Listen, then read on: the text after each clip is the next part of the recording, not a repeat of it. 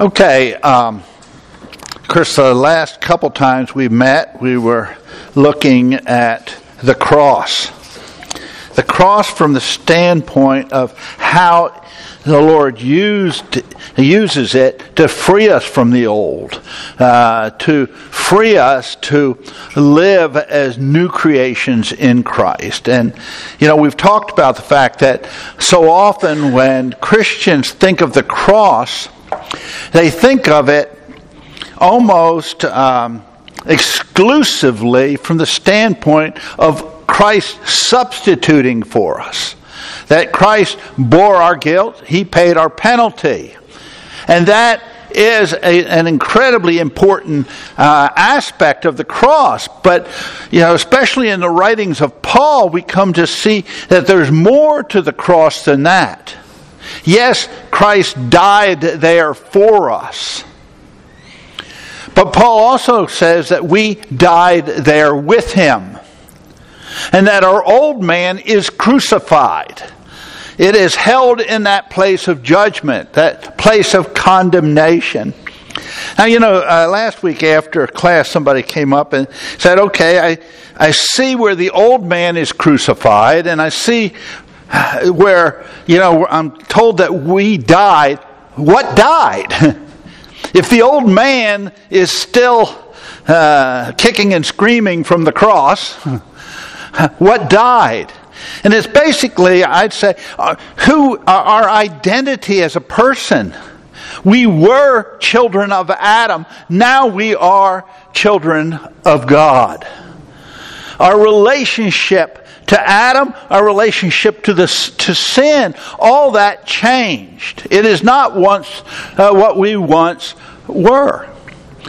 Now, you know, I, I, guess an illustration I came up with concerning the old man and the new. Uh, you know, you, you take a computer. Computer has an operating system. And if some of you remember years ago, there was Vista, which was not a good operating system. There's been some bad operating systems over the, the years. And at times we replace our operating system with a new operating system. Um, and some people, I have a friend in Ireland, he has dual operating systems on his. He has Linux, and, and, and for a while he had Linux and he had Windows and he could swap back and forth between the operating systems. Well, in a sense, our old man was the operating system that we were born with. It is what, you know, guided our actions.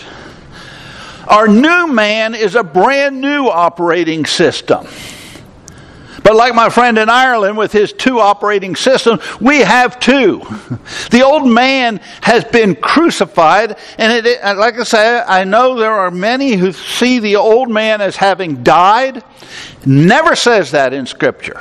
When it talks about the old man, it talks about him being crucified, it talks about the world being crucified. You say, well, isn't that synonymous with death? Read the, uh, the uh, crucifixion account. The thieves were crucified, but they're still talking. You know, Christ was crucified. It led to his death, and the crucifixion of the thieves led to their death. But crucifixion was a place of judgment, a place of condemnation that led to death.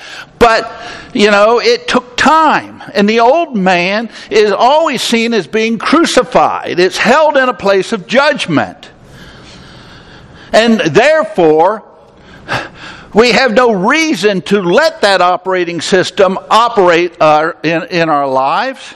We have every reason in the world to learn of this new operating system, the one that's in union with Christ, and letting that operating system show itself in us.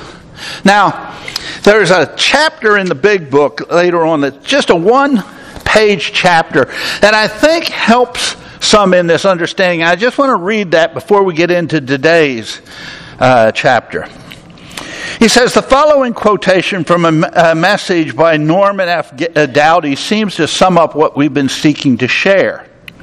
When we say that Christ's life has come into us to displace ours, what do we mean? We do not mean that this life of the Lord Jesus has come to displace our personality.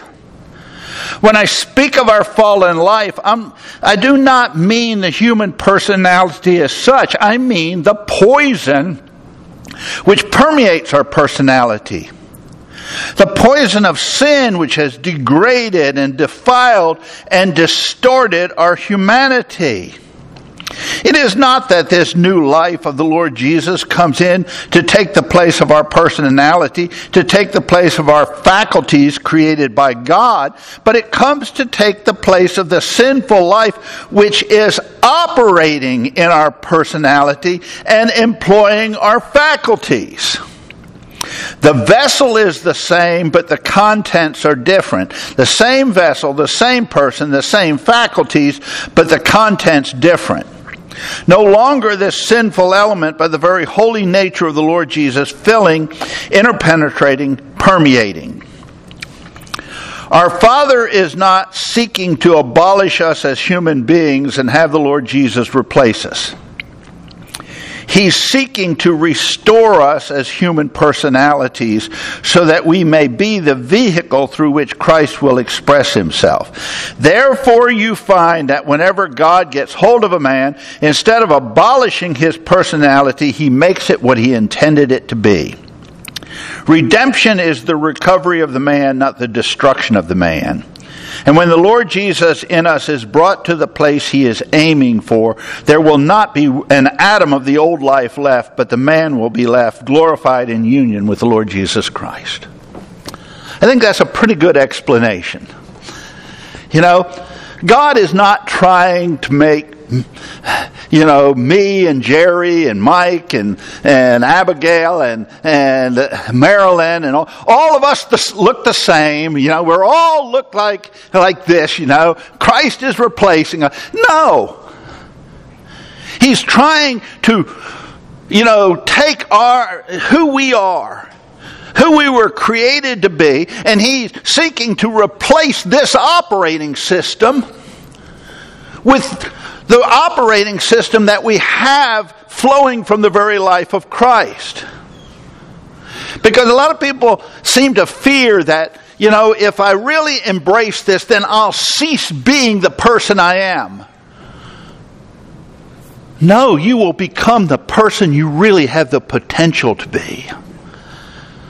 Your personality will be used by God in the way it was intended to be used. So I hope that clears things up just a little bit. Again, if not, I'm always uh, glad to sit and talk with some of you. Uh, at times, my answer will be, I don't know. Uh, I don't have all the answers, but uh, thankfully, the Lord has taught me a few things over the years. If I don't know, I'll send you to Jerry.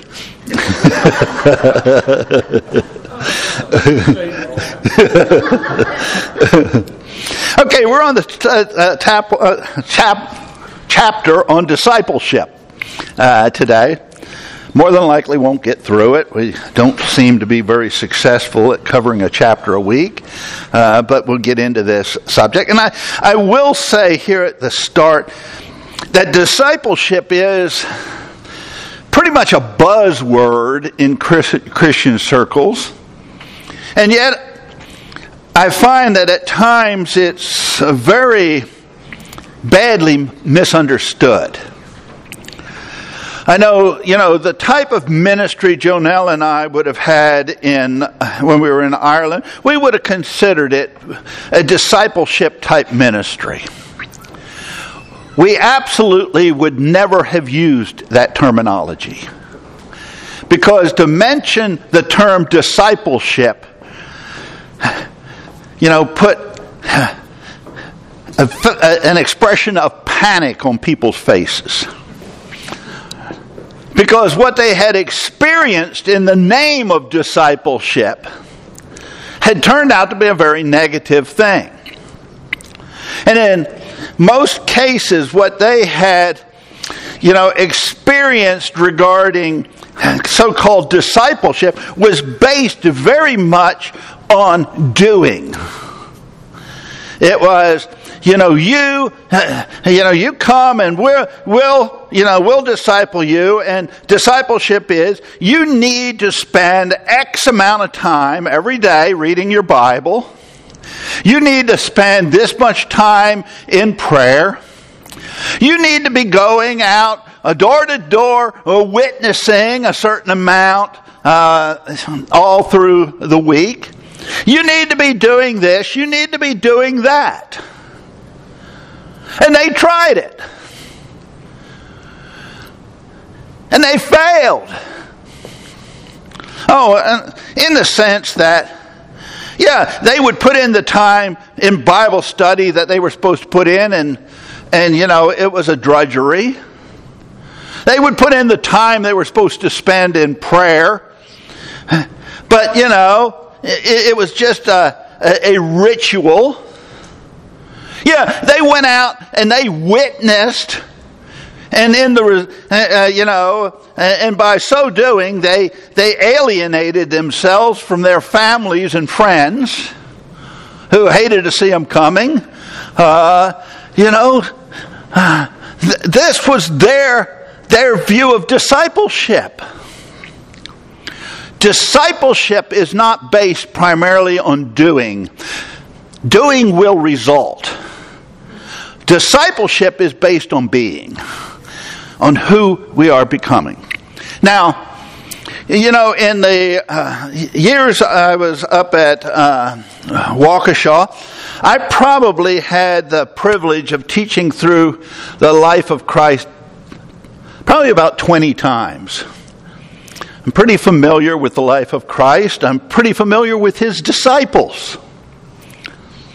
And one thing you know, if you study the life of Christ and you look at his disciples, one thing that I hope becomes very apparent is they were not disciples because they always did or, right, uh, or said the right thing.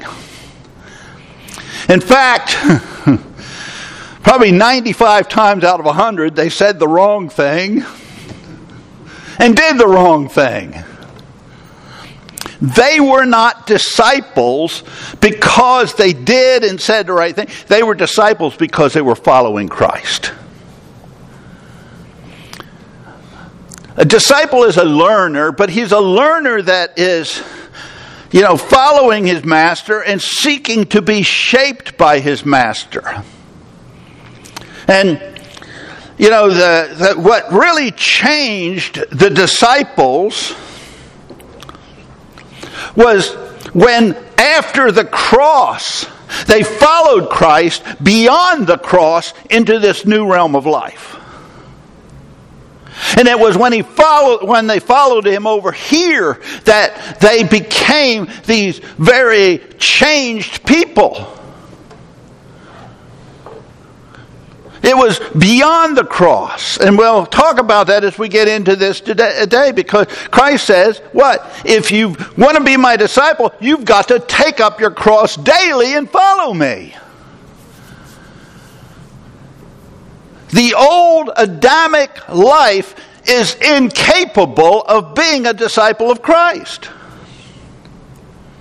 All that can be a disciple of Christ is this new life we have in Him as new creations as we come to, to live on this side of the cross with Him. There we can truly be disciples. And He will change everything. Now, Stanford op- opens this chapter with this statement. the way he defines discipleship, uh, particularly for for us. A disciple, he says, is one who first maintains the fellowship of the cross, which results in fellowship with, with his Lord. Discipleship. Okay, so he says, you know, discipleship starts with fellowshipping with the cross. That's what we've been talking about the last few weeks. The thing of embracing the cross you know, as, as that which deals with the old and that which sets us free to the new. And until we come to see the cross for what it is, we really aren't going to be able to have the kind of fellowship with the Lord that it takes to be his disciple. My old Adamic nature is not going to live in fellowship with Christ. It's my new life that's in union with him, that fellowships with him, that is shaped by him. And that's why he goes on, he says, the atonement of the cross and the fellowship of the cross must be equally preached as a condition of true discipleship. Now, he doesn't say that the uh, atonement of the cross and the fellowship of the cross must equally be preached as a condition of salvation. He's talking about discipleship. And some want to say, well, if you're a believer, you're a disciple of Christ. No, that's not necessarily true. You can be a child of God without being a disciple of Christ. The atonement of the cross is necessary for us to be brought into that parent child relationship with God. But the fellowship of the cross paves the way for us to really be his disciple, to follow him in our day to day lives and, and be transformed by him in our day to day lives. He says, Christ is the answer. But the cross is needed to clear the way for him.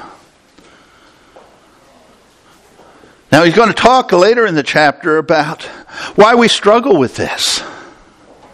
Why we, we uh, struggle uh, with the whole issue of the cross.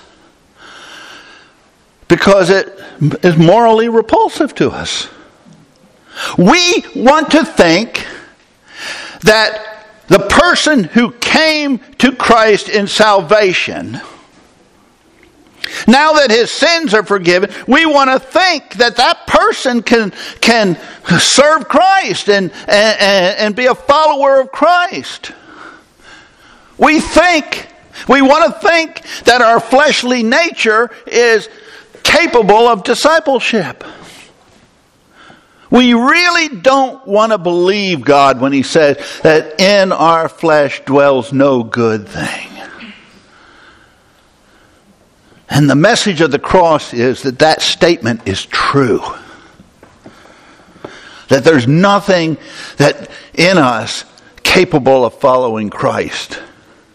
The only thing that's capable of following Him is what God gives us on this side of the cross. Now he says, in spiritual progress, our Lord never pushes he is our file leader. He's out front. And he leads us step by step. We struggle and fail, self effort, which sets up a yearning for the answer to this depressing failure. In time, we see the scriptural facts of deliverance in the cross, identification. And that in and that in turn produces the required hunger to enter into freedom. Freedom for fellowship with his answer, our risen Lord Jesus. He's saying, you know, God doesn't force us forward, but he leads us a little at a time, and he does that.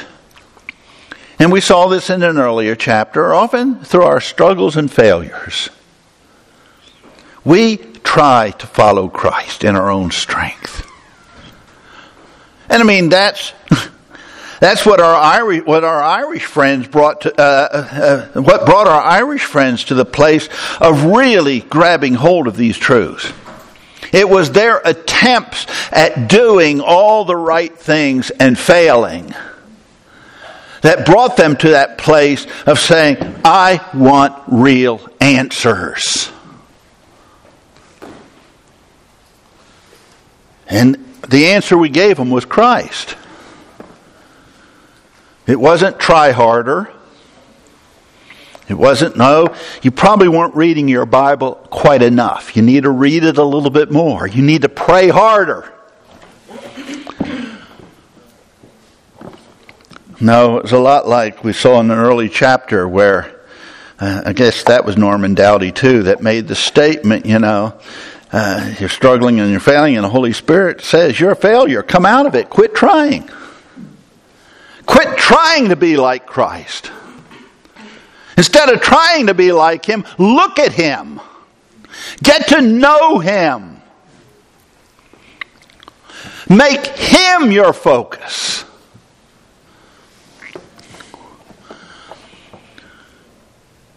See, while we're focused on trying to make this do the things of a disciple, our eyes aren't on the right in the right place. I can't be focused on me and be focused on him.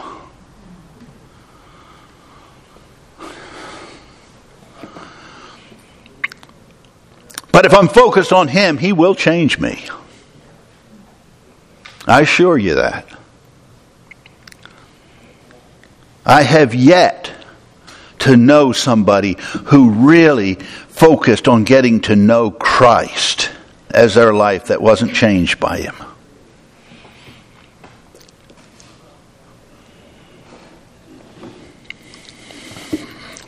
But he goes on, he says, Nothing can set us apart for God, nothing can make us holy except the cross is working in us.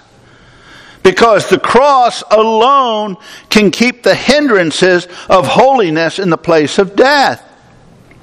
The thing that's going to hinder living a, li- a holy life, which is a life set apart to God, the thing that's going to hinder that is those things of the old. And he says it's only as the cross holds those places, those in the place where they need to be held, that I'm free to actually follow Christ and be shaped by Christ and transformed into his image.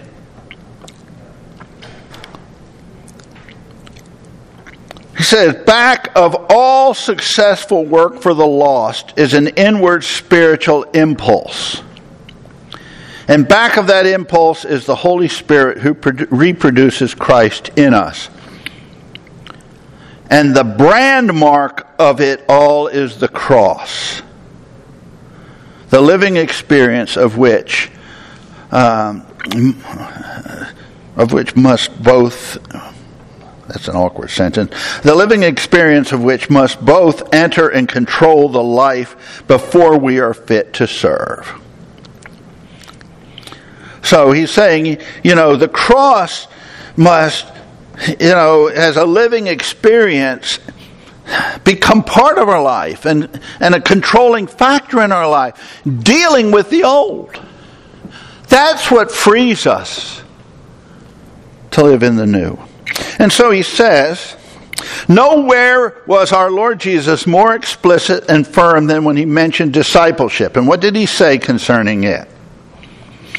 And he said to them all, If any man will come after me, let him deny himself and follow me. He went on to say, And whoever does not bear his cross and come after me cannot be my disciple. Now again, he does not say they cannot be saved. We've got to realize in our thinking there's a difference between simply being a a child, maybe an infant in, in Christ, and actually being a living, breathing disciple of Christ, one who is following him in fellowship day by day and being shaped by him. Discipleship requires the cross. Without it, we can't be his disciple. He says his reason uh, his reason for this is simple the self, the old man, cannot and will not follow him.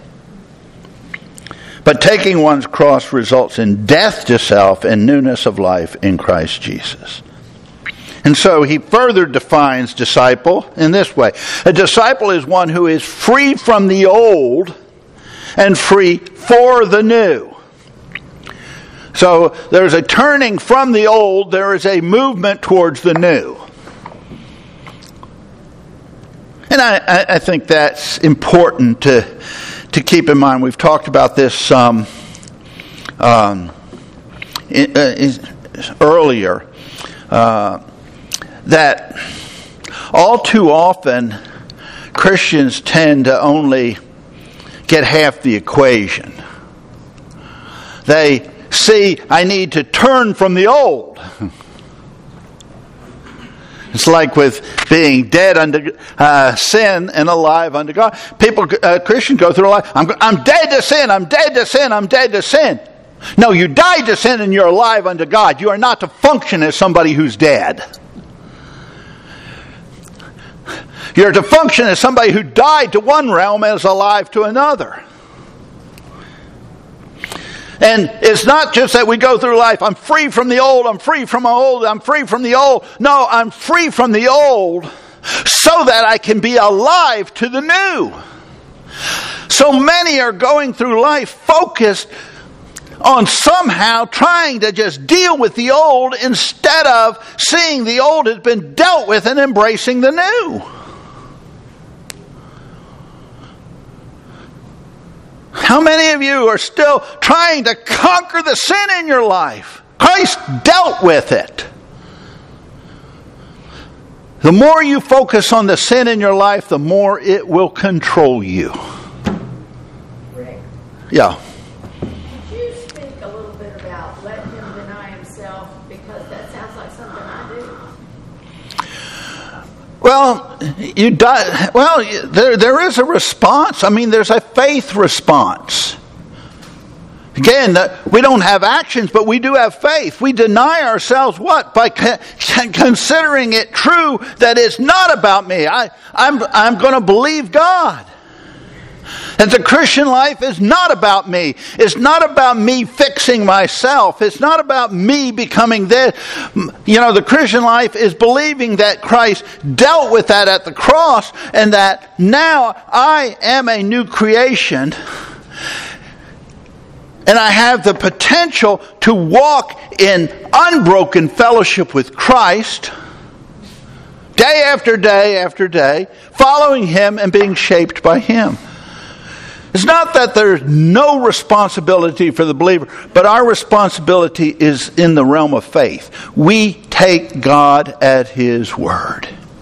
When He says, Consider yourself dead unto sin and alive unto God, what is our responsibility? To believe Him.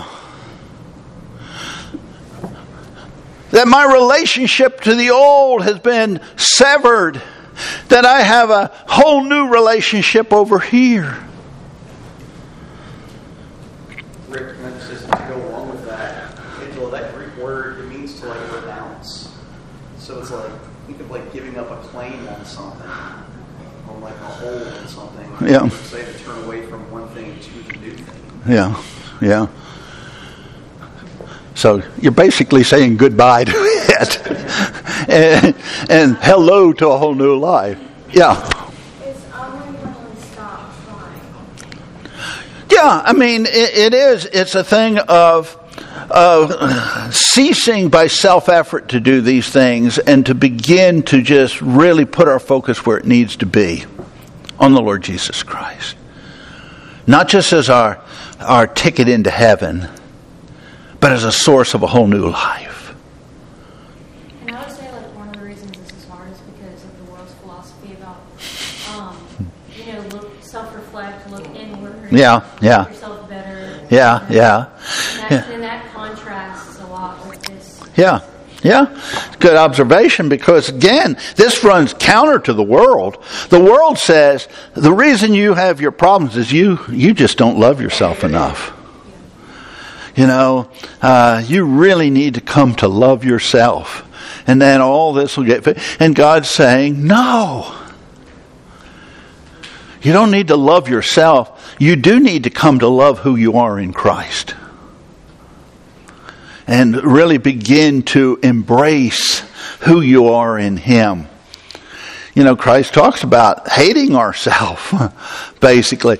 I despise what I am apart from Christ. But man, I'm so thankful for who I am and what I have in Christ.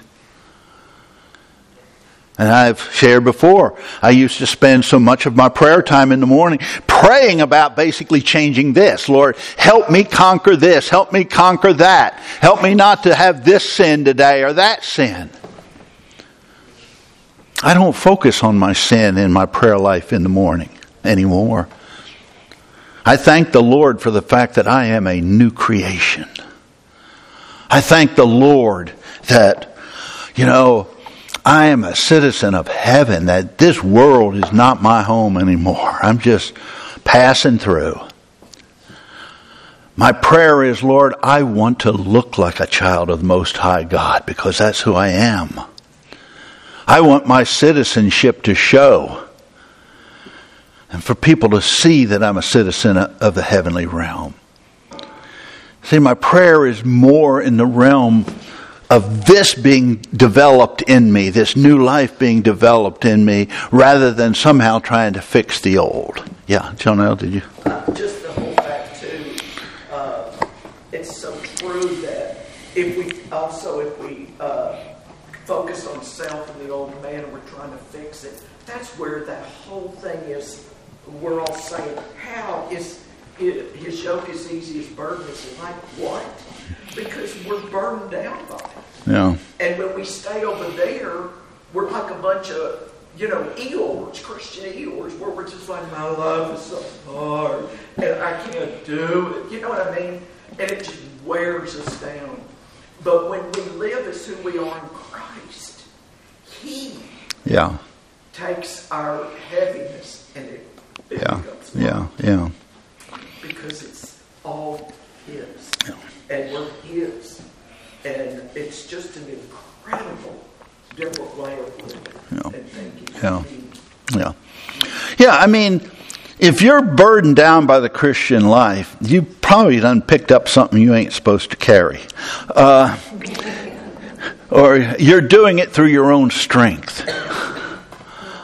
Because, you know, when we're yoked together with Christ, He does indeed bear the bulk of the burden and He carries us forward. It's not that the Christian life doesn't have challenges and and discouragements and things along the way, but when our eyes are on Christ, the burden does not become overwhelming.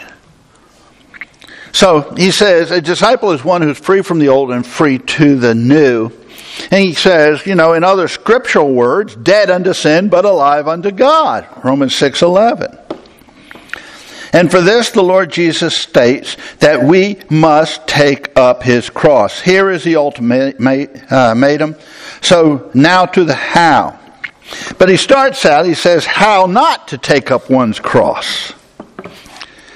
And he says, Christians need to understand that bearing the cross does not, in the first place, refer to the trials we call crosses but to the daily giving up of life, of dying to self, which must mark us as much as it did the Lord Jesus. And he said, which we need in times of prosperity almost more than in than adversity. And without which the fullness of the blessing of the cross cannot be disclosed to us. And so he says, may we cease to confuse the words a cross with the cross. Sometimes believers in self pity bemoan themselves and say, I have taken or must take up my cross and follow Jesus. says, Would that we would lose sight of our cross in his cross then his cross becomes our cross. His death, our death. His grave, our grave. His resurrection, our resurrection. His risen life, our newness of life. It says, no taking up our cross does not mean stoical bearing of some heavy burden, hardship, illness, distasteful situation or relationship. Enduring anything of this nature is not bearing one's cross. Taking up the cross may or may not involve such things, but such things do not constitute a cross. The believer's cross is the cross of Calvary, the cross on which he was crucified with Christ, Galatians 2:20. There, the eternal emancipation proclamation was signed with the blood of the Lamb and sealed by the Holy Spirit. And so he says, every believer is thereby freed from all bondage. Note that. Every believer. But he says, every believer is not aware of this liberating truth. Every believer has been set free from their bondage to the old. But a lot of believers don't know it. And so they continue to serve the old. And I, I've pointed out one of the ways you can see that is time and time again when believers give their testimony, what do they say? I'm just a sinner. I'm just a sinner. When you make that statement, you have just denied the fact that you are a new creation in Christ. But they'll say, well, I'm a saved sinner. You're still denying the fact that if any man be in Christ, he is a new creation. Old things have passed away. Behold, all things have become new. Yes, you still have an, that old operating system. You still have that nature that is bent towards sin. And if you let it, it will rule your life. But you don't have to. But you don't overpower it by your strength. You live free from it by embracing the cross for what it is.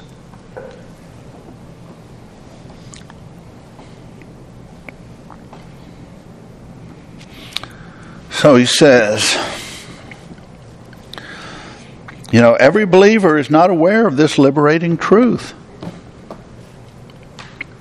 So he says, sad to say, uh, the only believers who are interested in freedom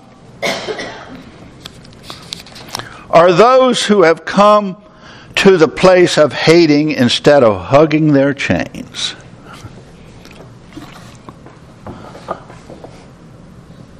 I think that's a pretty significant quote because a lot of believers are still hugging their chains.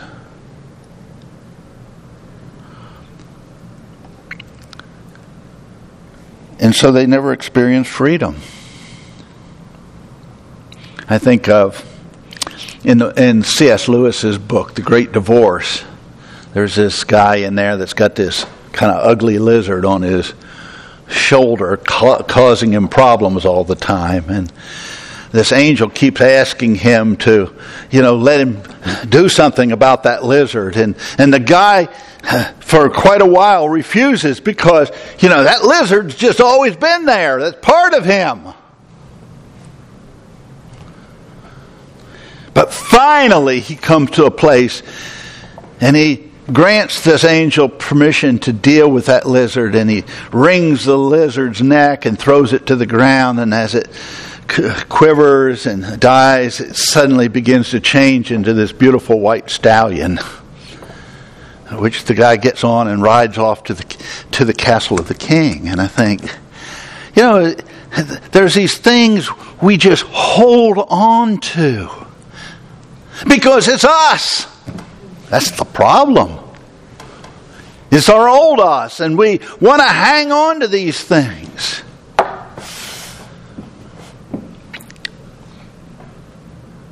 You know, it might be, you know, bitterness or, or, you know, anger or something that, you know, I have every right to feel this way and, and we cling to it. We've got to hate those chains.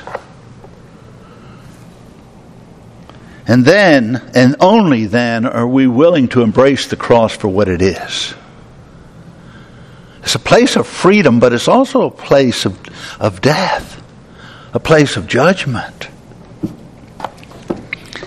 And this next statement, I think, explains a lot why so many don't embrace it. And I'll probably have to stop at this place. We'll finish up next week and maybe get into the following chapter. We'll see.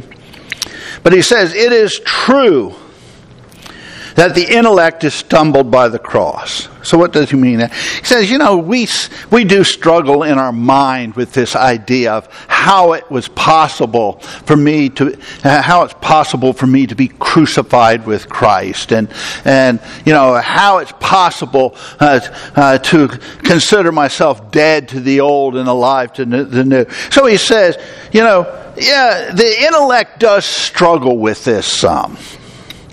But he says, and I think this is right on the mark, he says, Yet the antagonism to the cross is mainly moral, both in the sinner and in the saint. For its message is only welcomed by those who desire freedom from the bondage of their sins and hunger and thirst after the experience, the experiential righteousness of God. He says it's moral both for the sinner and the, for the saint. What is it that keeps so many of the lost from embracing salvation? It's the cross. They do not want to acknowledge that they are so sinful and so condemned by sin that somebody would actually have to be crucified to pay their sin debt. You can give them a long list of things to do and they'll embrace that. But tell them that you have got to, by faith, accept that Christ shed his blood for you, and that is morally repulsive. And he says it's equally morally repulsive to the believer. To have to accept that I have nothing in me that is capable of, of truly following Christ. Nothing in that old life. And that my only hope of really experiencing freedom is not God somehow helping me patch up the old, but that it must be left at the cross. That the best I have as Rick Barth is only worthy of crucifixion.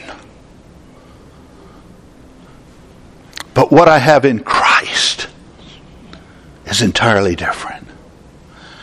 Again, you know, we, you know, in church, you can give Christians a long list of things to do.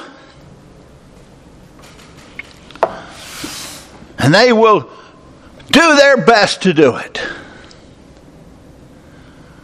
But you tell them God has nothing you have to offer that He wants.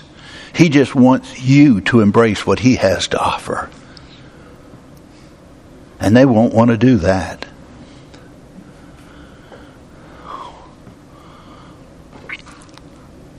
Uh, you've heard me say it a number of times. I'll say it one more. You know, we hear all the time in Christian circles, God wants you to give your life to Him. He say, no, He doesn't. Your life stinks. He wants you to embrace His life.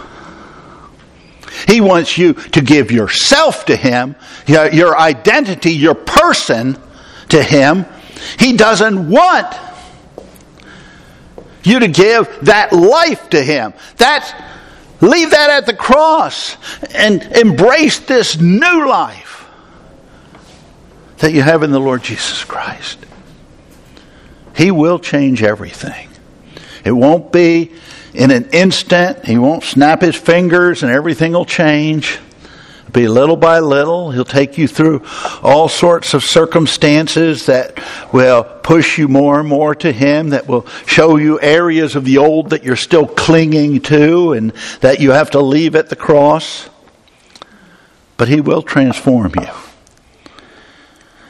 So that's a decent place to uh, stop. Uh, well, I'll just throw this one last statement and then we'll stop here and, and pick up there. The divine way of via the cross for spiritual emancipation is just as offensive to the child of God as the divine way of salvation is to the lost. And that's why so many miss out on it. Scripture speaks of the offense of the cross. It's offensive to the unbeliever, but it's offensive to the believer too. But we have to accept that offense if we're to embrace what it offers to us. Okay, let's close in a word of prayer. Lord, we do thank you for the cross. Lord, I know its message can be offensive. We so want to think that you saved us from the guilt of, and penalty of sin, but Lord, we have something that that uh, to offer you. You have, we have something that you need. When Lord, you're trying to tell us no, but that you have something we need. A whole new operating system, a whole new life, which is found in the Lord Jesus Christ. Lord, we've met him as our Savior. May we truly come to meet him as our life. First, in his precious name we pray. Amen.